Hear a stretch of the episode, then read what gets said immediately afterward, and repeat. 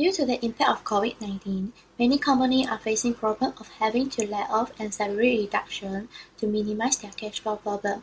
Therefore, employers must submit the Employment Notification Retrenchment Form (PK form) to the Labor Department within 30 days before the employer taking any one of the following action.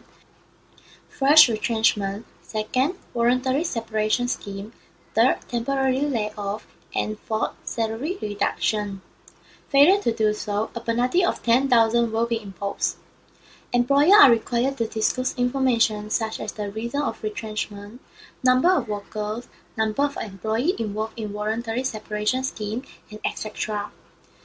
The PK form is filed in parts and in stage, the first taking place 30 days before the actual retrenchment and the rest to be filed within 14 days and 30 days after the date of retrenchment.